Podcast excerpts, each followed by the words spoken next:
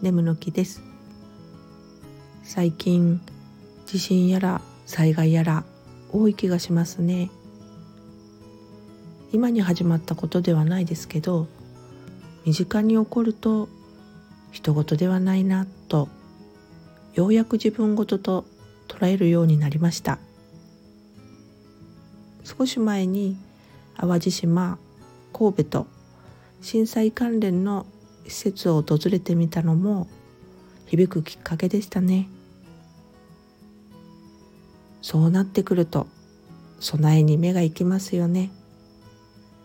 特に食品の備蓄は未だに何をどんだけ用意しとくのか最低限になるんだろうと当てがつけられずにいます。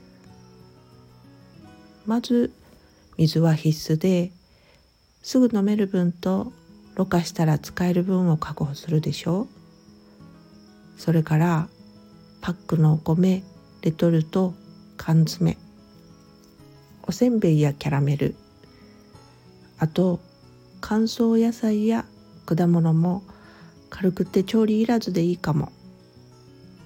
あサプリやプロテインもあった方がいいかなと。